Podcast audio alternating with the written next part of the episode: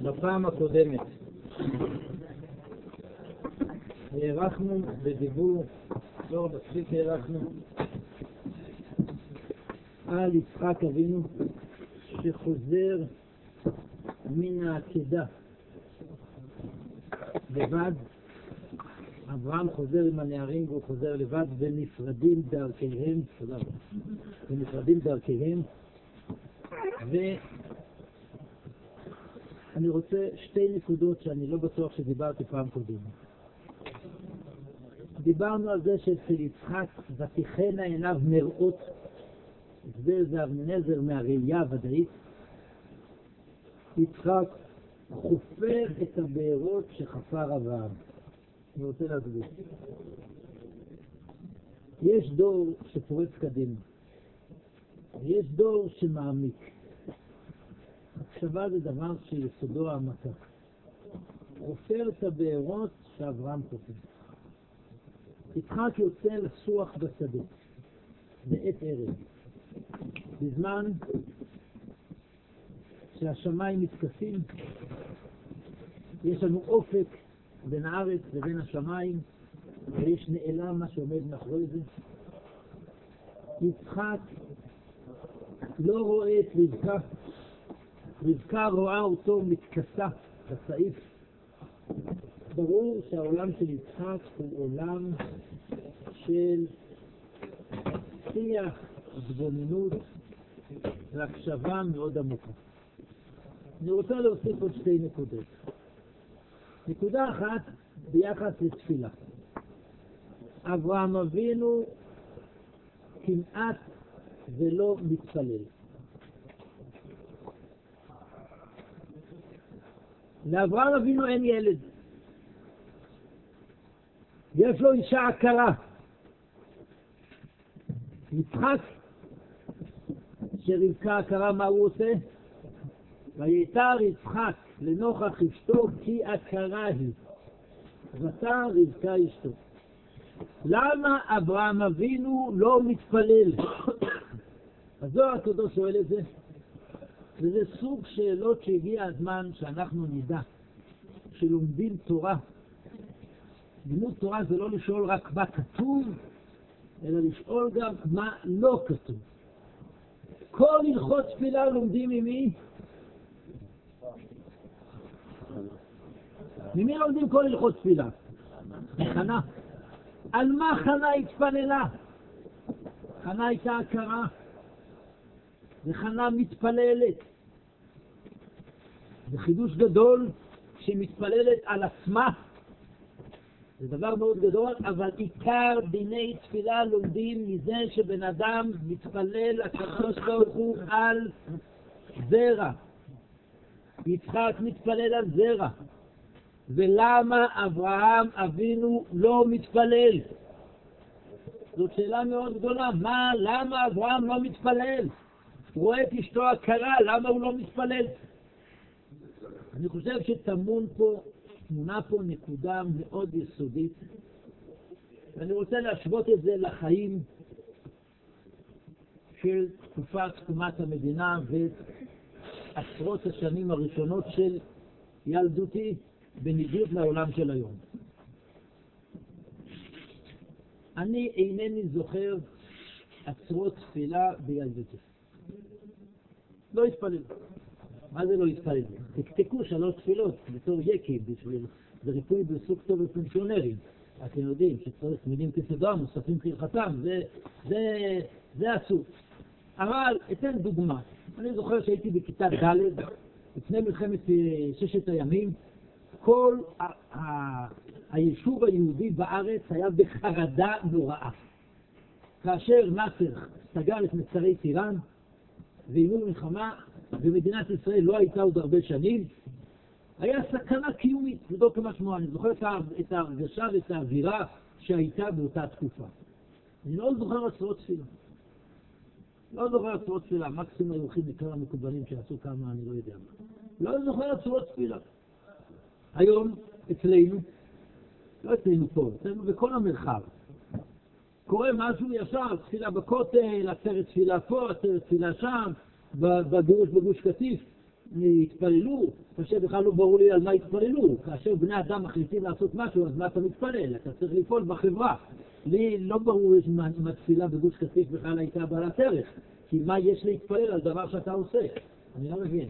אה, יש, העם מחליט משהו, התפילה פה לא בדיוק... אה, אבל... נגד העם. העם צריך לחנך. אבל לא משנה, נעזוב כרגע. יש אומרים שזה לא היה זה המחקר של אריאל שרון. תראה, היה שם הרבה מאוד דברים. אני אגיד לכם דבר חביב. אני, כשהעבירו את הקברים מגוש קטיף, היה לוויה בהר המשביר בירושלים. את כל האנשים שהעבירו אותם. ואני הרגשתי צורך ללכת.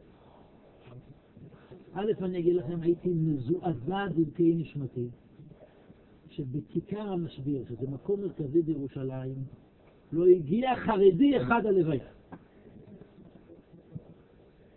אני באותו יום הייתי צריך לסדר חופה, לא יכולתי להישאר כל הזמן, אבל אמרתי, אני כן אהיה, הייתי, והלכתי. אני מתחיל ללכת, אני רואה באחד מבתי הקפה יושב שם אחד מהיתומים שאבא שלו נרצח בכפר יציון בתש"ח. אני משתגע לגמרי, אני אומר, גזענות של עולם. יש דבר, זה יושב בבית קפה, אבל אני שומר את רודבים, ממשיך ללכת לרכב, ואז רואה איזה תלמיד שלמד בישיבה, יושב בבית קפה. עכשיו כבר לא יכולתי, מסכן, הוא חטף ממני, מה זה חטף ממני? איך זה ריבונו של עולם? אבל נעזוב את זה רגע. העולם שלנו מלא תפילות של צרה. זה דבר נפלא. למה שהייתי ילד לא יתפלל? למה? היה משהו אחר לעשות. מה? אבל היה משהו אחר לעשות. והיום אין משהו לעשות. לא? אני חושב שאתה צודק, אבל לא בהגדרה שלך. אז התודעה של בני האדם הייתה אנחנו עושים, אנחנו מנווטים, כמו שרבין אמר, אני אנווט, אני אעשה, ומה שצריך להתפלל צריך לפעול. בעולם שלנו, אחד הביטויים שמה אדם יודע, שהוא מוגבל ביכולתו. ויש לו נכונות להתפלל. מה? ואולי זה גם יחד כן, אני אומר שבגוש קטיף מה שנעשה, נעשה על ידי החברה. והתפילה צריכה להיות תפילה אה, לא פשוטה, אני לא אומר שלא צריך להתפלל, אני לא, לא זה מה שהתכוונתי. אני אומר, זה מאוד מאוד מאוד לא פשוט. אבל היום מתפללים. אני, שיש איזה, היה אסון, הרב סימן שהשם ישלח לו רפואה שלמה, היה, היה לו בהתחלה, בכביש היה לו דום לב, שעה שלמה לא החזירו לו את הנשימה, אחרי שעה הצליחו. נסעתי לבית חולים, שוב הפסיק. הבנתי שהמצב מסוכן, הודעתי ב... לא היה וואטסאפ אז, הודעתי עוד רבע שעה תפילה בכותל. עשרות, 12 בלילה. בבוקר, בעשר בבוקר, שוב הפסיק לנשום. הודעתי ב... לכל התושבים ביישוב לבוא להתפלל. יישוב שלם, יום שישי, בית כנסת מלא, אני עומד על הסטנדר עם פלאפון עם בית חולים, למעלה משעתיים מתפללים עד שהוא יתייצב. תופעה מרשימה. זה, זה, זה לא קשור אליי. תאמינו לי, לפני 40 שנה אף רב לא עשה את זה, וגם אם היה עושה אף אחד לא הבא. זה לא היה אווירה. זה לא אווירה של תפילה, למה? כי אנשים חשבו שהכל אותו כנראה. אברהם אבינו זה איש של ראייה, עשייה, קורא בשם השם, זה המציאות של אידיאולוג שעושה את הכל. כתוב, אצל אבימלך, אומר לו הקדוש ברוך הוא, אה, אברהם אבינו נביא, הוא יתפלל בעדך. הוא מתפלל בעד השני, כן, כי הוא מנווט את העולם. אז אדם מתפלל על עצמו, יצחק נמצא בעולם אחר. יצחק שהיה על המזבח הוא יודע שגם מלאך השם מן השמיים ומשודד את המערכות. אומר אברהם, אברהם, אל תשלח ידך אל הנער ואל תעש לו מאומה. יצחק, יש אצלו בעולמו מקום לתפילה. ולכן יצחק מתפלל, ואברהם כמעט ולא מתפלל. אני מתפלל או מתמקח על סדום, לשון פלילים, לשון פילול, אבל חז"ל אומרים, אברהם אבינו תיקן תפילת שחרית, זה מצד מפגש, מסוג אחר, אבל אותה תפילה של הרמב"ן, שזה היא מצויה אצל יצחק, ואותה תפילה איננה מצויה אצל אברהם. עכשיו יש לי עוד שאלה, בואו ניכנס רגע לנעליים של יצחק אבינו. אם אנחנו היינו יצחק אבינו, והיו מרמים אותנו, והיינו מגלים שרצינו לברך את עשיו, ויעקב התחפש, וברכנו את יעקב. ובואו רגע ננסה לחשוב שאנחנו לא יודעים את סיפור התורה. מה הייתה צריכה להיות התגובה של יצחק הזה? הרי זה נורא. מה הייתה צריכה להיות התגובה שלו? אני רוצה לשים את פי, אבל נכון, יכול להיות שם מקלל את יעקב. לפחות הוא, במישור הפרטי, היה משתגע. תמונה, ותראו איזה ניחותא, מה אומר לנו יצחק? מי הוא זה? ומה הסוף? וואלכ, איזה זרימה. מה זה, זה מרשים, אנחנו מכירים את התורה, אנחנו לא שמים לב איזה... זה דבר הזוי. מרמים אותו בכזה דבר, הוא מתכנן, הוא מברך, גם ברוך יהיה. איך, איך הוא עושה את זה? לדעתי ההסבר הוא מאוד פשוט. יצחק יודע שלא האדם בלבד מנהיג את העולם. הוא אומר, אם ההשגחה האלוקית כנראה הובילה את זה, לא רק אני, הוא לא מתרגש מזה שהעולם לא מתנהל על פי החליל שלו. סבתא שלי, זכרונה לברכה, שהייתה אישה פיקחית מאוד, אמרה על כמה אנשים שהם חושבים שכל העולם צריך להתנגן לפי החליל שלהם. והקדוש ברוך הוא יושב בשמיים וצוחק. שזה לא ככה, העולם לא, לא יכול להתנהג לפי החליל שלך. יצחק, שירד מהמזרח, הוא מבין את זה. ויש לו קבלה עמוקה שלא רק הוא מנהיג את העולם. זה ההבדל בין השמיעה לבין הראייה. זה יצחק אביו, דבר מדהים. עכשיו, עד כאן כתוב בצורה די יפה בחוברת ראייה ויראה שטעונה שריפה. למה? כי אין את יעקב. אני רוצה להסביר מה הבעיה. ברור לי בעליל שיצחק הוא בחירה אבות. פעם אחרת אדבר על זה, הגמרא אומרת את זה, שלעתיד לבוא יבוא הקדוש ברוך הוא ויבקש מהאבות ללמד זכות על ישראל, יגיד לו בניך חטאו, אברהם אומר ימותו, הוא אומר לא בזקנים אצלם, איך לדע ליעקב שם לשר גידול בנים, גם אומר ימותו. הוא בא ליצחק, אומר לו יצחק אבינו, על מה אתה מתמקח? כמה, כמה אדם חי? עשרים שנה אתה לא מאמין שכמה נשאר? חמישים שנה. יש לילות, יש אכילה, יש שתייה, כמה נשאר? אתה לא מוכן? בוא נעשה הסכם, חצי עליי, חצי עליך. אתה לא רוצה הכל עליי, כי מסרתי את עצמי קידוש השם. יצחק אבינו, צריך להעמיק בגמרא הזאת במסכת שבת, אני כרגע לא אעמיק בה. אבל יצחק אבינו, הוא באמת מגיע לעומק, רק לכאורה לא כתוב עליו כלום, אבל למה שלא כתוב יש כזה עומק. הוא חופר את הבארות שחופר אביו, הוא מתפלל, הוא יוצא לסוח בשדה. זה, זה מדהים, זה דמות ממש שהיינו רוצים. אבל מה הבעיה של הדמות של יצחק? יצחק, דמות של שמיעה, של הקשבה, היא במידה מסוימת לא מצליחה לפעול בעולם. האדם האקטיבי פועל, הרואה פועל, האידיאולוג פועל, וכשמגיע לזה יש לזה המון הפנמה, אבל המון פסיביות. אני תכננתי, אמרתי לכם, שנה אחת לפני תקיעות, להעביר שיחת התעוררות שהגיע הזמן שנגדל מנהיגים משורש נשמתו של יצחק מספירת הגבור. זו התוכנית שלי. ומכיוון שבדרך כלל בראש השנה אני נותן לרב בני לתת שיחה ביום הראשון, כך מבקש ממני, וביום הראשון באמצע התקיעות הבנתי שטעיתי. ומזה נולד הספר כל זמן. ומה הבנתי שטעיתי? שבאמת אי אפשר להישאר רק עם העולם של יצחק. אמרתי לכם, היו בדורות האחרונים כמה דמויות גדולי עולם. האדמו"ר האמצעי, אין לי ספק שתורותיו עמוקות יותר מכל האדמו"רים. אין שני לו. והוא תובע התפעלות של הערת תורה יחידה בנשמה.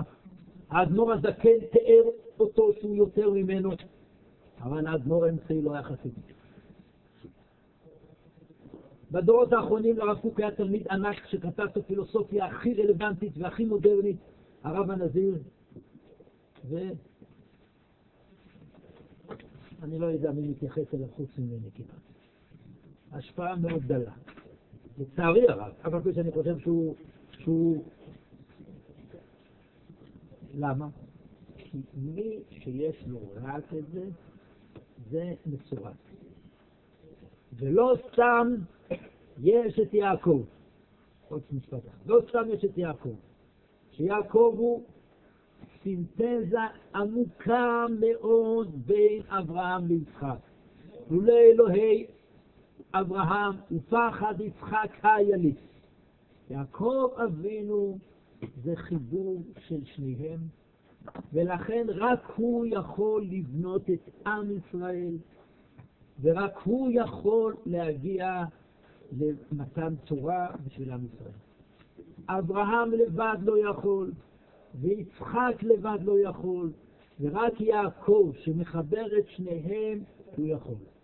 ולכן יעקב נאמר, ראיתי אלוהים פנים בפנים, כמו משה רבינו. בזוהר הקדוש כתוב ששניים ראו באספקלריה המהירה, יעקב ומשה. משה מלגב ויעקב מלבר. למה הזוהר משווה בין יעקב למשה? כי מיעקב יש את עם ישראל שהוא מקבל תורה, את היסוד העמוק של פנים בפנים. ואין מציאות של פנים בפנים בלי השילוב של אברהם ויצחק. לא אמרתי שהוא מצוות, אמרתי, אם נמצאים רק בזה, באמת יצחק מבחינת הפעילות שלו בעולם יש פה סירוס. אני אגיד, יצחק לא, אני לא אמרתי, אני חושב שיש פה חשיבות מאוד גדולה בהשתלשלות. זה לא סתם שיש זה, ואני אסביר מיד את יצחק, אני אדבר. כן.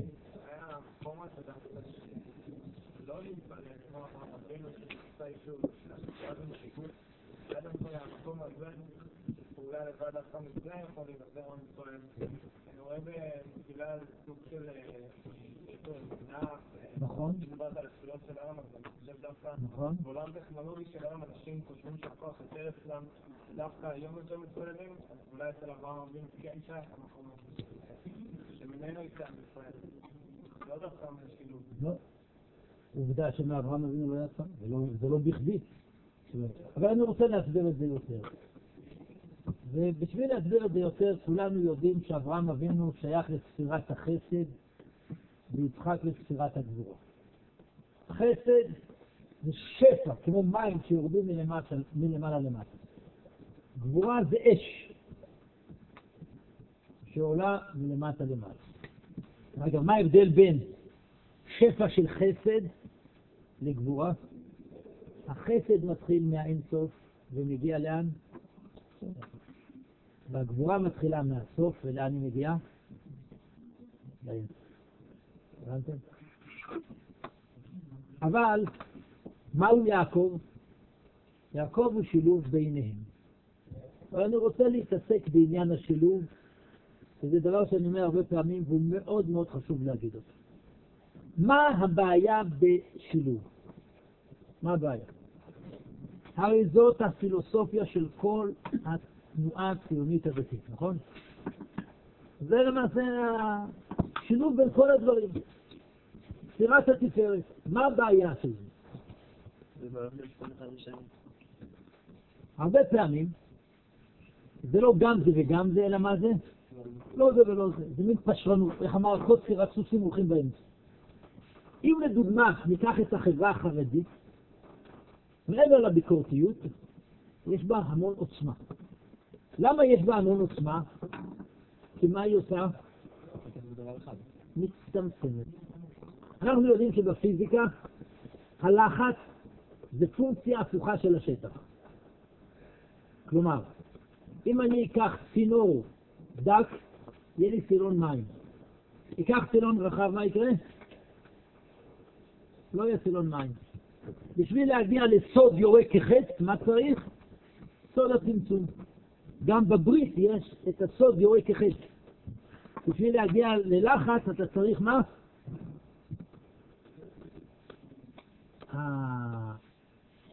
אתם יודעים שהעקב של גברת מגונדרת, הלחץ שלו הוא יותר מטנק. כי הלחץ זה פונקציה הפוכה של השטח. זה דבר פשוט. אני פעם הייתי בבית חולים, הגיעה לשם איזו אישה מחתונה, שהרגל שלה התרסקה לגמרי מאיזה שדרכה עליה.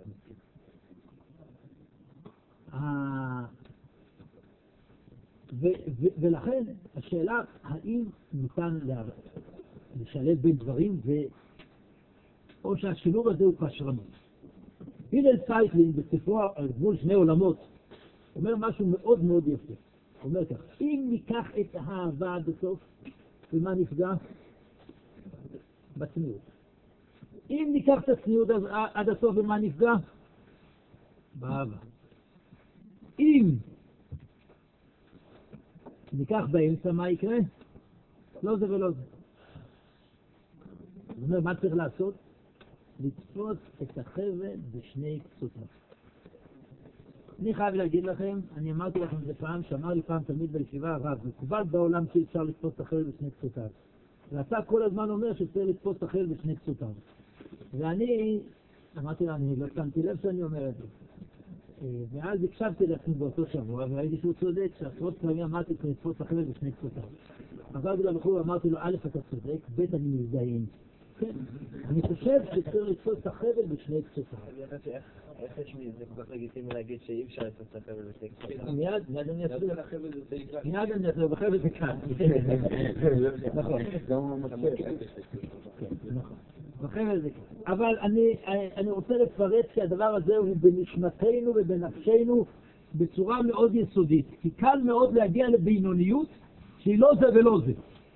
קל מלהגיע לבינוניות, איך אמר שבוע שעבר מישהו, וגם חרבון הזכור לטוב, עושים גם וגם וגם וגם וגם, זאת באמת שאלה מאוד גדולה, איך מגיעים לעוצמה. ואין ספק גם שכאשר רוצים להגיע לעוצמה צריך גם לדעת להתרכז. ברור שאם אדם בישיבה לא יתרכז בתורה הוא לא יגיע לכלום, לא, לא שאין לו פילוסופיה הזאת כלום. מצד שני, אם אני אקח את, אה, אה, את ישיבות ההסדר, אז מה, מה הביקורת? אומרים זה לא זה ולא זה. זה הביקורת. ואני פעם ביקשתי לעשות שינוי לשם לישיבות ההסדר, ולהוריד את ההי. ישיבות סדר. נראה לי משהו הרבה יותר עמוק, הרבה יותר אמיתי. לא הסדר, זה הסתדרות מכזה, חניוק שמתחמק ולא עושה שום דבר. ברור שאני רוצה לבטא את זה כי הדבר הזה חשוב לפני שנמשיך על יעקב אבינו. הרמ"ק, שהוא מתאר את ההצלה של הספירות, נעביר את זה לצבעים. ספירת החסד זה מים שיורדים מלמעלה למטה. איזה צבע זה? כחול, מים בדרך כלל זה לא כחול. מים משתקפים זה נהיה כחול, אבל מים כגורמים, איזה צבע זה? לבן. שקוף, לבן, נכון, אם יש. ספירת הגבורה זה אש, איזה צבע זה? אדום.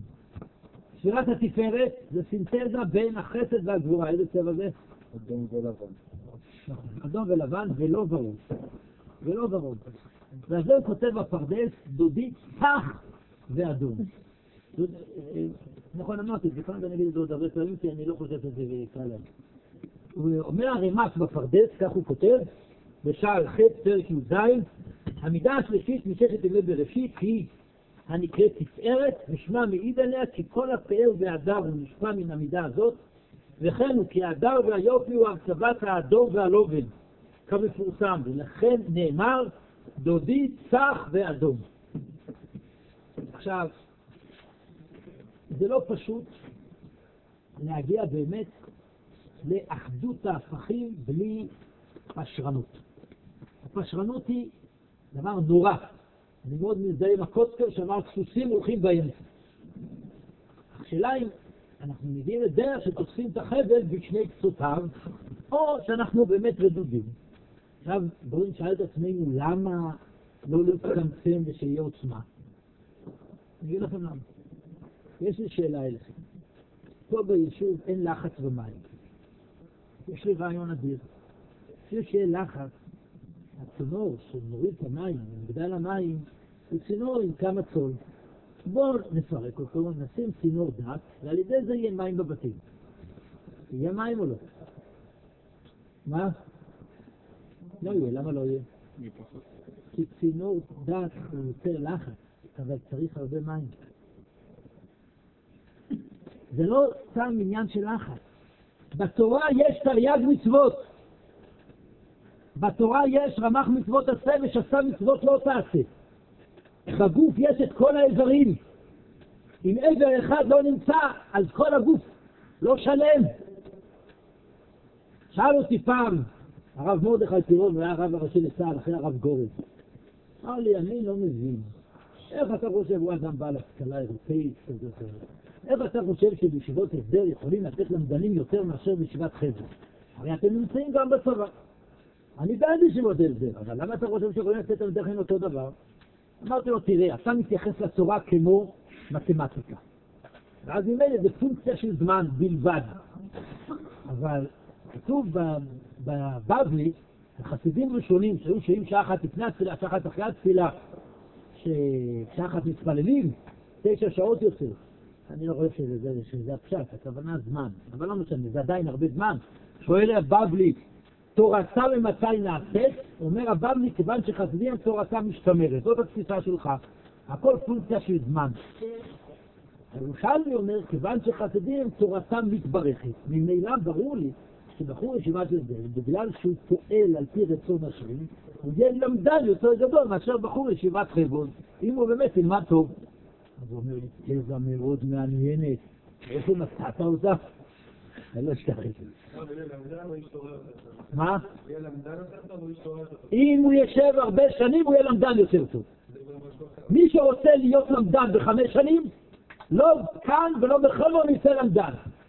שיהיה לך ברור. בשביל להיות למדן אתה צריך לשבת שלב א' 40 שנה. באמת. מה? לא הבנתי. אני אענה לך. כי אינני חושב שאת 40 שנה צריך לשבת בכפייה. אני רוצה שישבו 40 שנה בסוד רבא ורעבים.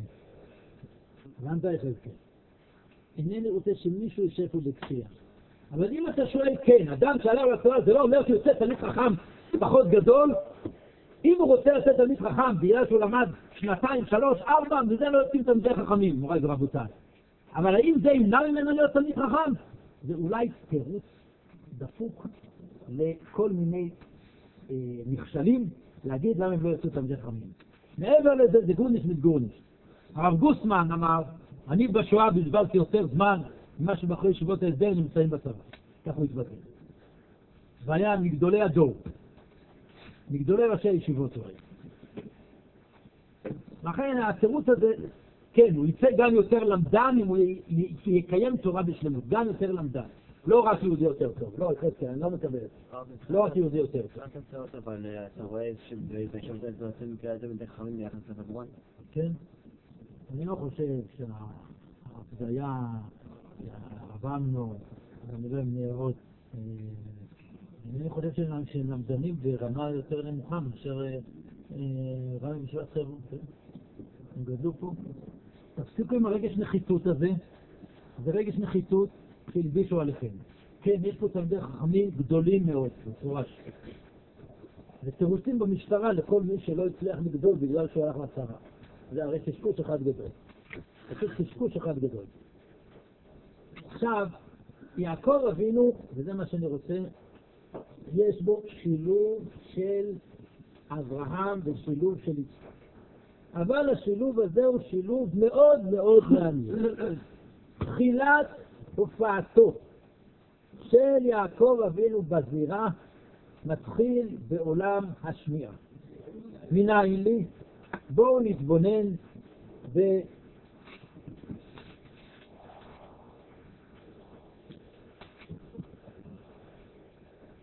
סוף פרשת תולדות.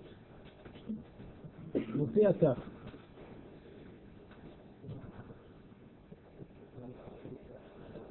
ורבקה שומעת, ודבר יצחק אל עשיו בנו. וילך עשיו השדה לצוד ציד לאביו, ורבקה אמרה אל יעקב בנה לאמור, הנה שמעתי, פעם שנייה שנייה. את אביך מדבר אל עשיו אחיו לאמור, אבי על יצחק ועשה לי מתנים ואוכלה ואברכה לפני אדם לפני מותי. ואתה בני שמע בקולי, לאשר אנוכי מצווה אותך. אמנם אין לי ספק שהלכתית היה אסור לו לשמוע לרבקה, כי דברי הרב ודברי התלמיד, דברי מי שומעים, סוגיה בקידושים, וברור שהיה אסור לו לשמוע לרבקה, אבל אם אני מנסה לראות מהי תנועת הנפש של יעקב אבינו בהופעה שלו, הוא שומע לאמו. נכנע הצאן והוא מבין.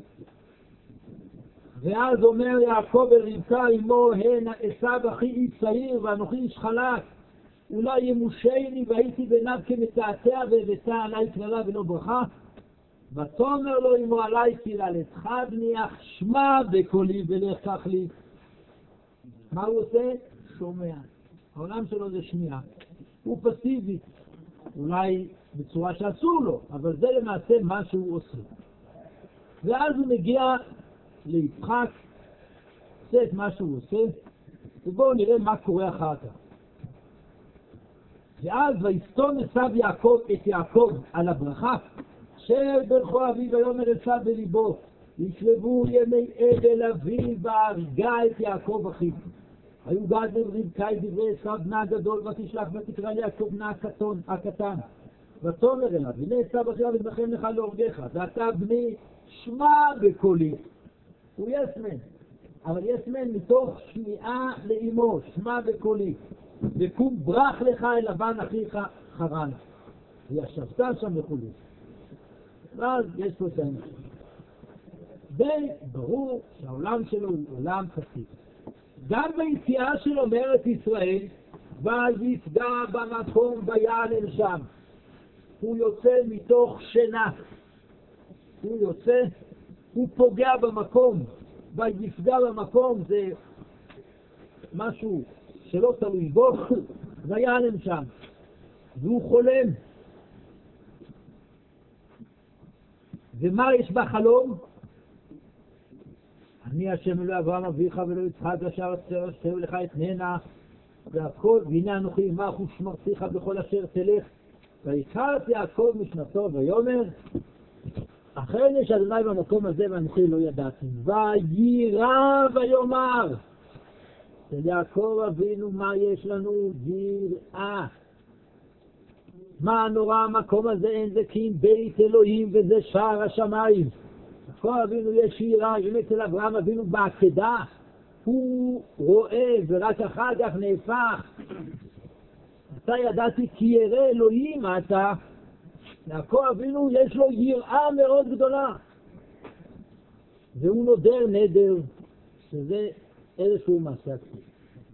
אבל כשהוא מגיע לגלות, כל עולמו מתהפך לראייה, באופן מוחלט. ויסע יעקב את רגליו ואליך ארצה בני קדם, וירא והנה באר בשדה.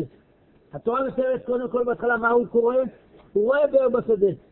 והנה שם שלושה עדרי צאן רובצים עליה. ונאספו שם כל העדרים וגלו את האבן מעל פי הבאר והשקו את הצאן. ואומר להם יעקב, אחי נתן, ואומר מחרן אנחנו.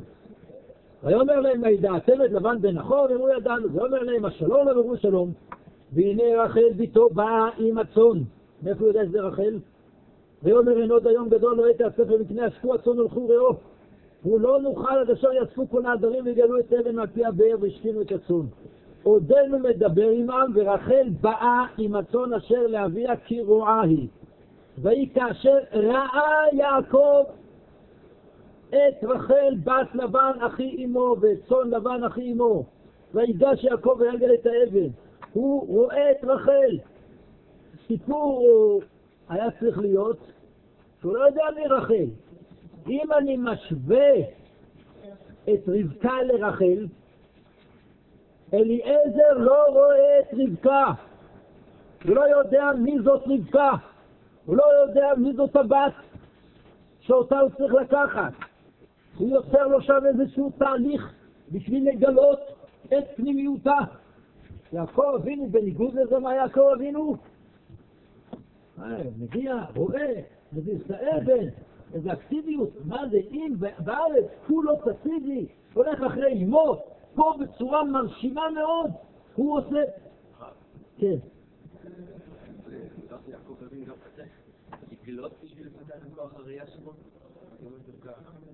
שאלה גדולה, אני אענה עליה בהמשך. שאלה טובה. שאלה מאוד טובה. בדיוק הבדל בין של אברהם, אברהם מסתובב כאגבר. אברהם אבינו רואה את זה בארץ, נכון? הוא רוצה לצאת לחוץ על הארץ. שבארץ ישראל יש לו שמיעה ותכף נראה מה קורה שהוא חוזר לארץ ישראל, שזה מאוד מעניין. אני מציע שנדון בזה בשלב ב' ובהשוואה ביניהם. אבל מה שאני מראה, אני חושב, זועק לשמיים. איך הוא רואה, מזיז, אקטיביות מדהימה, כוח הראייה.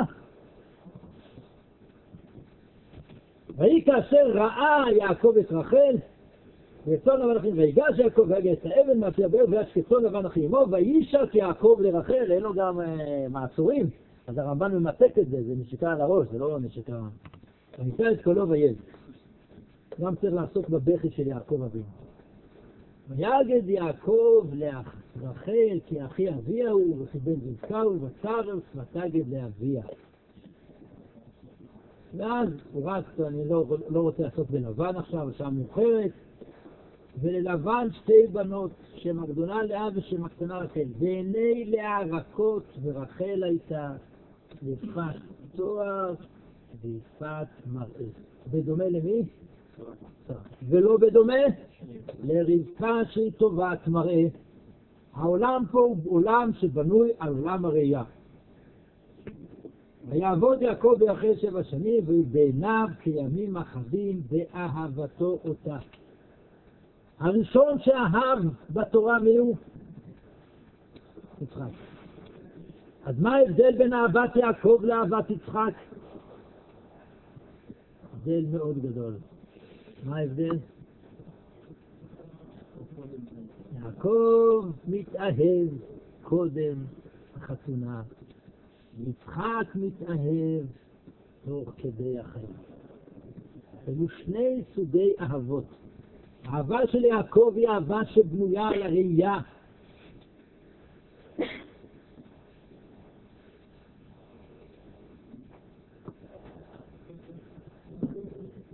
אחרי זה, וירא אדוני כי שנואה לאה. ויפתח את רחמה ורחל הכרה. אפתר לאה ותלת בן, ותקרא את שמו ראובן, כי אמרה ראה אדוני בעוני. גם אצל לאה יש את אותו עולם של ראייה. אמנם יש אחרי זה שמעון שזה מלשון שמיעה. ותרא רחל כי לא ילדה. אנחנו רואים שאצל רחל, ותקנא רחל באחותה, ותאמר הבה לי בנים, וכל זה קשור לעולם הראייה. איך ותר אליה כי עמדה מלדת, היא עושה שוב, יש ראייה גם בזה וגם בזה, ואיך יעקב אבינו מתעשר בצונו, על פי מה? על פי הראייה, מה הוא עושה? עם העקודים, עם הניקודים, נכון? עם כל הדבר הזה, שכל זה קשור לראייה. זה קשור בהמשך גם כן, שמתעצם אצל יוסף. ואז הוא מבריח, הוא בשקתות המים אה, שהוא עושה. עכשיו, וירא יעקב את פני לבן והנה איננו עמו כתמול שלשום. הוא שומע את דברי בני לבן, אבל הוא רואה את פני לבן. ויאמר אדוני ליעקב, שוב אל ארץ אבותיך ויהי עמך. וישלח יעקב יקרא לרחל ולאה שדה, ואומר להם, רואה אנוכי את פני אביכם, כי איננו אליי כתמול שלשום. ואלוהי אבי היה עמדי, ואתנה את דעתנה, כי בכל כוחי עבדתי את ירבכם, וכולי. הוא מדבר פה על זה שהוא רואה. ואז ויאמר אליו, מלאך האלוהים בחלום. אמר הנני, ויאמר, צענה עיניך וראה כל העתודים. הביטוי צענה עיניך וראה, למה הוא מקביל? למה? לאברהם, אחרי שלוט בוחר את סדום, גם פה יש, שא עיניך ורואה כל העתודים העולים על הצפון עתודים נקודים וכבודים, כי ראיתי את כל אשר לבן עושה לך, אנוכי האל אל וכולי, אבל, אבל מה הוא אומר לו? שא עיניך. ואז י- י- אה, יעקב אבינו עוזב ובורח אחרי כל עולם הראייה. ומכאן ואילך, כאשר הוא מגיע לארץ ישראל, פתאום זה עוד פעם מתהפך. עוד פעם מתהפך. וישלח יעקב מלאכים לפניו ולעשו אחיו ארץ הסעיף לאדום ועשו אותם לאמור קודמו לאדוני לעשו וכולי. ואז ויירא יעקב מאוד וייסר לו. שוב בגלות אין לו יראה, יש לו רק ראייה.